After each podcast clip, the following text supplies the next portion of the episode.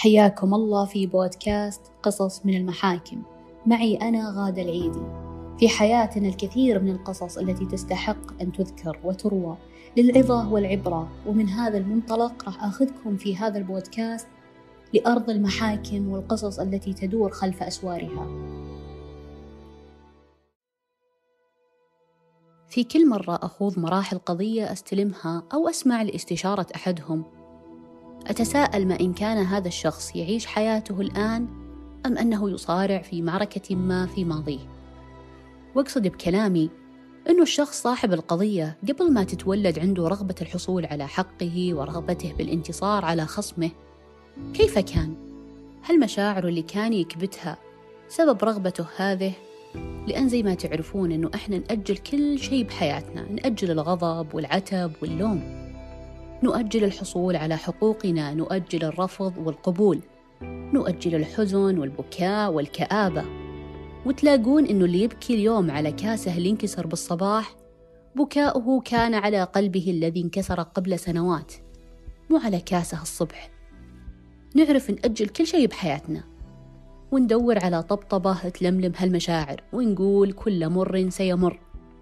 لكن ماذا لو تذوقنا هذا المر قليلا؟ نعيش الشعور بلحظته نعاني شوي نبكي أيام نقفل جوالاتنا ساعات نخلي الحزن والغضب والاندفاع ياخذون مجراهم الطبيعي. ما أعرف هل هو خوف من أننا نتعرى أمام مشاعرنا أم أنه خوف من أن أحد يحاسبنا على اللحظة اللي انفجرنا فيها. ونقول بيننا وبين نفسنا يلا هونها وتهون. لكن يا صديقي إن الذي كنا نعتقد أنه هان ها هو يظهر في الشكل الخطأ والوقت الخطأ ومع الشخص الخطأ. يوميا جالسين نخوض معارك يفترض بها أنها انتهت ولا يهم من المنتصر فيها. بقدر ما يهم أننا خضناها في الوقت الصح ومع الشخص الصح. عشان كذا بهذه الحلقة أنا ما أبغى أتكلم عن قصة قضية. أبى أكلمكم عن عدة قضايا انتهت قبل أن تبدأ. تدرون ليش؟ لأن أصحابها استوعبوا أن اللي وصلوا لها بسبب تنازلات سابقة ليست بمحلها وكانت تنازلات بغير رضا. مثل اللي يتنازل عن حضانة رغم أنه ما يملك حق ذلك ومثل اللي يتنازل عن أرض ثم يرجع يطالب فيها. وهذه التنازلات ولدت عنده مشاعر غضب وانتقام أو شعور بالرغبة بالانتصار. وطبعا هذا ما يعني أنه كل اللي يرفعون قضايا أو يلجؤون للمحاكم أنهم لجأوا لها بسبب غضب ورغبة خاطئة.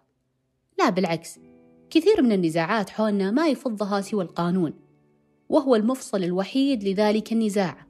لكن هذه القضايا انتهت لأن أصحابها بعد الصلح والمصارحة بالكلام استوعبوا أنهم وصلوا هنا متأخر ولو أنهم اتخذوا خطوتهم سابقا كان قللوا خسائر اليوم.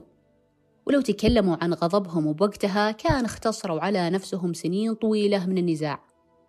والأمثلة حولنا كثير. لو رجعت بشريط حياتك لورا بتلاقي نفسك اتخذت قرارات مصيرية إما متأخرة أو متقدمة ولا بأس بذلك.